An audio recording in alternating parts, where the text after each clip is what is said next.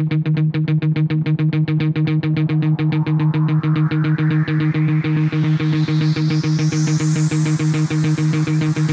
teammates, continue to move swiftly. I'll talk more straight. I'm just going to pause this time, right? Focus, take whatever it is you're making right now, and I'm telling you, we will see a completely different world, all right? Fellow teammates, continue to move swiftly. We'll talk more straight. Come on, somebody. Come on, so we're going to do really confident that we already know. But I can do some things to supplement what the education system is not providing.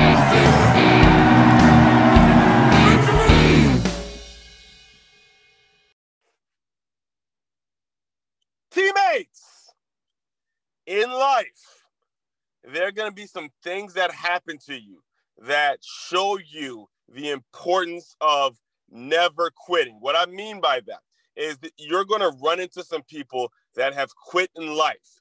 Use those folks as an example for you, as not an example, as a reason, as a resource. Because when things get tough in your life, you're going to want to quit. And when you see the people, when you see the reaction to the people that have quit on certain things in their life, that is something that you need to be using as a resource for you, all right? Well, actually, before I even get into that, to all of my first-time listeners to the Move Swiftly podcast, welcome to the show. Thank you for being here. I'm 100% sure you'll be back for more because that's what happens on this show. To all my regular listeners, appreciate you tuning in as always. Now, today's topic is all about not quitting. And I'm not saying, you know, you hear that. It's a very common phrase. Never quit. Don't quit. You know, just keep going. Winners never quit and quitters never win. All that shit, right? But what I want to talk to you guys about is the reaction to the people that have quit in life and how much of a permanent stain it leaves in their whole demeanor. All right. When I was going to be a freshman. I was an incoming freshman. I was going to be an incoming freshman at Carson Newman College. I grew up, for all you guys who don't know, I grew up in Silver Spring, Maryland. I played football. And after high school, I went to Carson Newman College in East Tennessee. And the reason I decided to go to this school is because I was a member of the football team. Now, Carson Newman College it's not a big-time program. It's a Division II school. In fact, it's a Division II school, but it was something that I was very excited about because playing college football is a rare thing.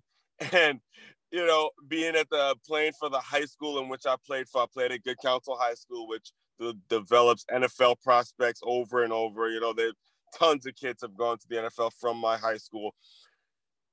Going to Carson Newman was a big deal because I played at Good Counsel before we became such a nationally known power. So we were right on the brink of becoming a nationally known high school program.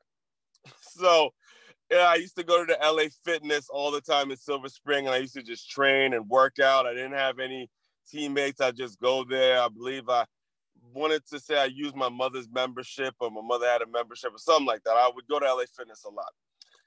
And what's interesting is there had a time while I was in that stage in life during that time that I was at this LA Fitness and I saw a former teammate of mine that I played with when I was a kid. His name was Michael Smith. Shout out Mike Smith. You know, we were like brothers, you know, as teammates and things like that. We lost touch after youth football was over. But, you know, no matter what, once a teammate, always a teammate. And it's interesting because Mike was with this trainer. He was working out with his trainer, right? Mike was working out with his trainer. And as I was leaving, I guess Mike had told his trainer that I was going to Carson Newman College. And as I was leaving, I was just like, all right, Mike, I'll see you around, man. Good luck. I believe Mike actually ended up playing at Catholic University, which was a Division III school out in D.C., and I went to say, I said, all right, Mike, I'll see you next time. You know, good luck and all that. I was giving him all my pleasantries, dapping him up and all that stuff. And I looked at the trainer, and Mike's trainer looked at me and said, so you're going to Carson Newman, huh? And he looks at me, he goes, oh, is that Coach Sparks? Is it Coach Sparks that's still there? And I'm like, yeah. That's Coach Sparks' school, yeah. Like, the reason I was so excited is because no one ever knew. Like, it was so hard to meet people, especially in that area, that ever heard of Carson Newman College. So I was like, oh, man, all right, cool. That's what's up, you know. And I wanted to kind of chat him up a little bit about his experience at Carson Newman. Well, I mean, that's what he told me. He told me that he actually played at Carson Newman. And that's when I got really excited. I was like, oh, all right, cool. So how was it? This, that, third, you know, I was like that wide-eyed freshman kid or a wide-eyed 18-year-old. And I'm like, oh, man, yeah, I'm really excited to go there, yada. And he had this look on his face. Mike's trainer, I don't know, I never actually got his name. He had this look on his face of just shame. Like, yeah, you know, I was there, you know, my freshman year, and that's it. You know, his energy wasn't where it was. And it taught me something. Now, I don't know this guy outside of that one conversation, but just the look on his face made me realize, man, he must have been someone that went his freshman year, quit playing football, never went back, came and worked as a trainer. Now, again, I'm not the one to judge and things like that, but that's what I felt. I felt that on his demeanor, that went to school his freshman year and he quit because it got too tough. And teammates, let me tell you, his demeanor, you see the vibe and the energy that he gave off.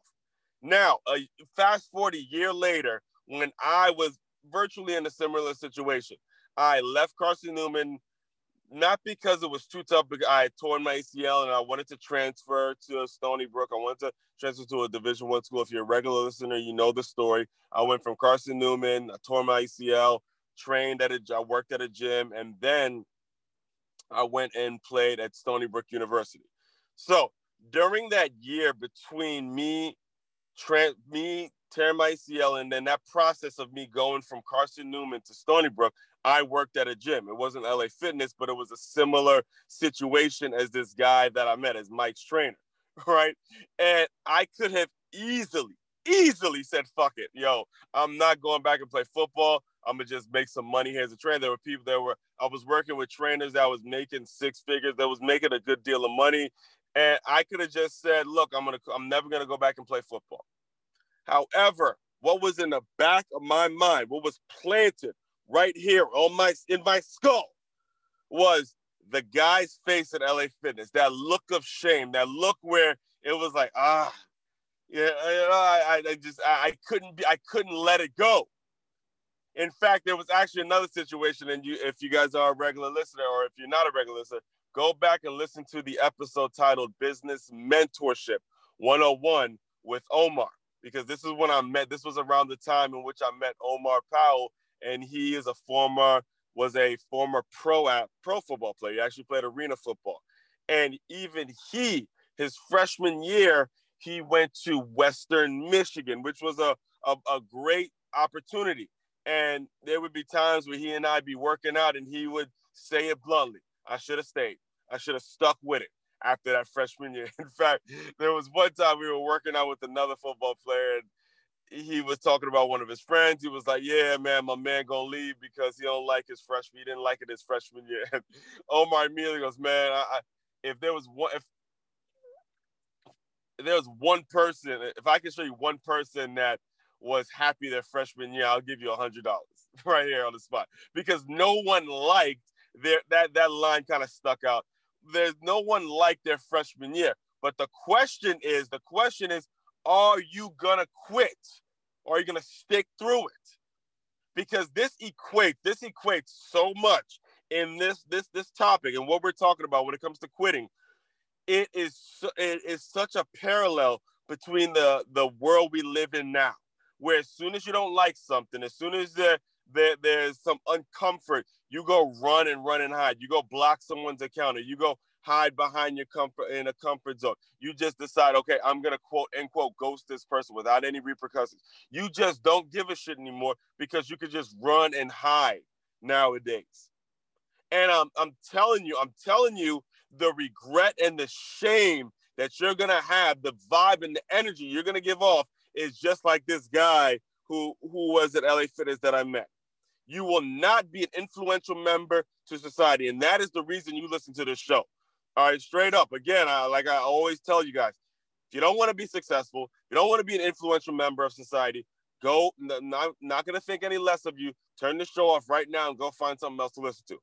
All right. However, for the folks who do want to be successful, for the folks who do want to make it, for the folks who are here every week, taking in this gem, showing up, taking in these gems, showing up and putting in this work, get ready, because there are going to be some situations in life in which you want to quit, but go back, really go back and listen and think and watch and observe people and realize their energy when they quit and take a lesson.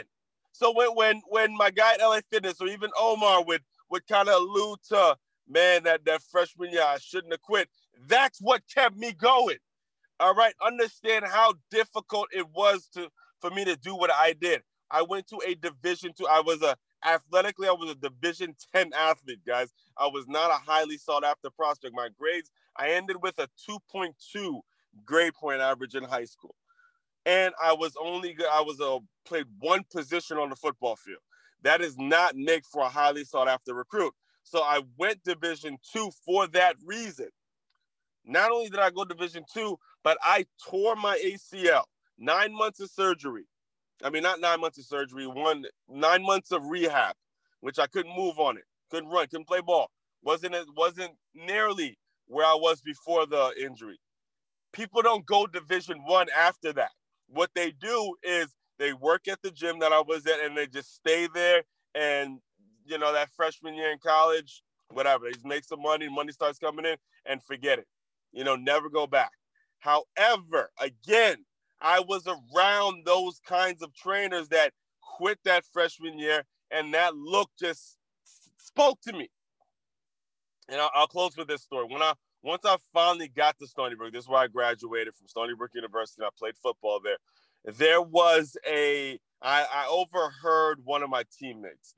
Apparently there was a great running back who used to play for Stony Brook University. His name was Phillip Mayberry. Now, I remember the reason I kind of heard I remember this story was because leading up to me being at Stony Brook, I did a lot of research on the school. I was on the school's website at least 3 to 4 times a day, you know, checking up the updates, you know, who was this, who was the kind of guys I need to be competing with. You know, I was really into it and making sure I was doing what I needed to do to get to walk on, right?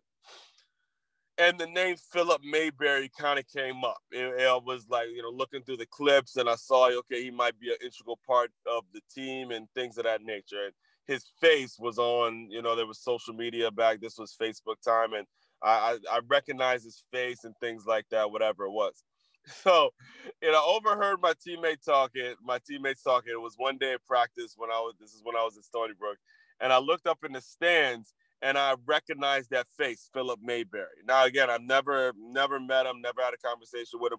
Only thing I know about him is what I know about Stony Brook University, which is based on what I was researching about Stony Brook. And the teammate who was talking about him, because he was at practice and he was just watching practice, he was talking about Phillip, and he was like, Phillip, man, he was going to be a great running back, and he just quit. It was the worst decision that he's ever made. And, I mean, the guy went in. I can't even remember which teammate it was. The name completely slipped out of my mind, slipped out of my head. And I can remember the disgust that he had as he was talking about that story. He was like, yeah, it was the worst decision he ever made. He wishes that he stayed playing ball. I mean, you know, and again, for you guys who don't know or aren't familiar with Stony Brook University, there's a ton of running backs. And he was one of the running backs who apparently, I guess, they saw competition and he transferred or he didn't want to be there. Whatever the reason was, he quit. All right. And as I was hearing him tell that story and I looked up at the stands and I saw Phil Mayberry's face as we were practicing, I saw that same look I saw at the LA Fitness trainer. Just that look of shame and regret to know that you quit on something. And it kind of takes me back to the scene of one of my favorite sports movies with starring Derek Luke. It was titled Glory Road. It was the Western Michigan, I believe it was the West Texas basketball team. I believe that was it. Don't quote me on that, but I'm pretty sure the El Paso, Texas basketball team. And this was when they went undefeated, and it was multiple black. They were talking about, not talking, they were telling the story of the Western Texas basketball team, all black players who went and won the NCAA championship. Just check it out. Google Glory Road. Great, great movie. All right. And the star point guard was played by Derek Luke. And Derek Luke was talking about how he's going to quit his freshman year because it was tough. And the coach, the actor's name completely slipped out of my head, who played the coach, he said to him, he goes, what, you gonna quit? If you quit now, you quit every single day of your life. And I echo that advice to every last one of you guys listening in. All right? I get it. Trust me. Listen to me. There have been so many times in which I want to quit. So many people who have flaked on me. So many people who have lied. So many people who have taken me for granted. So many people who have used me. And as soon as they were done with me, never talked to me again. I mean, all of the love that I used to get when I was a trainer at Nine Round, none of those people, I don't communicate with any of those people anymore. It is a difficult world when you're out there striving to be great every day. And it is incredibly easy to quit. But I hold on. The way I keep going, the way I keep fighting, the way I keep pushing, the way I keep just grinding is because I go back to and I memorize, I think about all of the people that I've met in the past who have quit, and I think about how much they regret it. I think about how detrimental it is to their psyche, how tough it is on them to really face themselves, how tough it must be for them to really face themselves in the mirror. And just that alone is enough for me. And I'm 100% sure it'll be enough for you. Before you think about quitting, when things get tough, just look around the world. Look around the world and look at all the people who have quit in the past on their dreams and things like that. And ask yourself, do I want to be that? And I'm sure the answer is going to be no. The answer is going to be no. There's going to be hell no. I don't want to give off that vibe. I don't want to be around a group of kids and give off this energy in which I gave up, and not give up positive energy. All right? So whatever it is you're going after, simply hold on to my voice. Hold on to, do whatever you have to do. Do not quit on it. Do not quit on it. Fellow teammates, continue to move swiftly. We will talk more soon.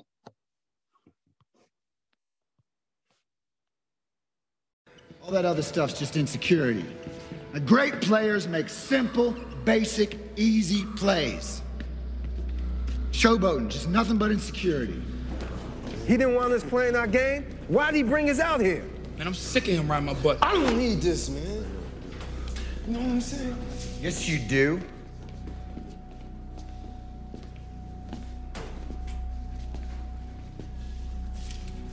This ain't basketball. You killing us. Well, from where I'm standing, you don't got much to bargain with. What? You won't quit? You want to quit? You quit right now, you quit every day the rest of your life.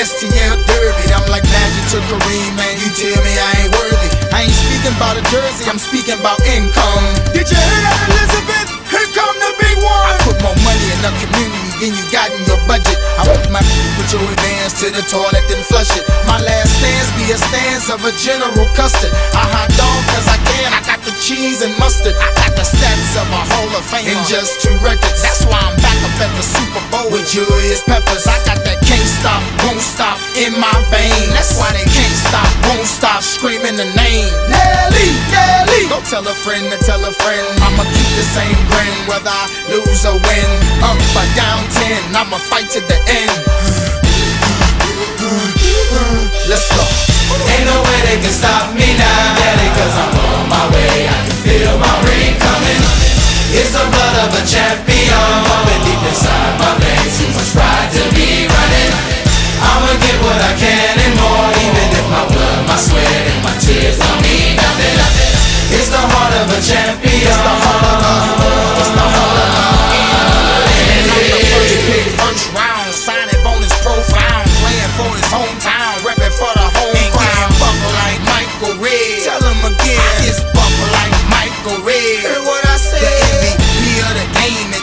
still the same. I'm shooting out for my reign with Peyton Manning type aim. Can't stop me from scoring, so they resulted just hacking. So that's 3 of us now, me, AI, and Shaq.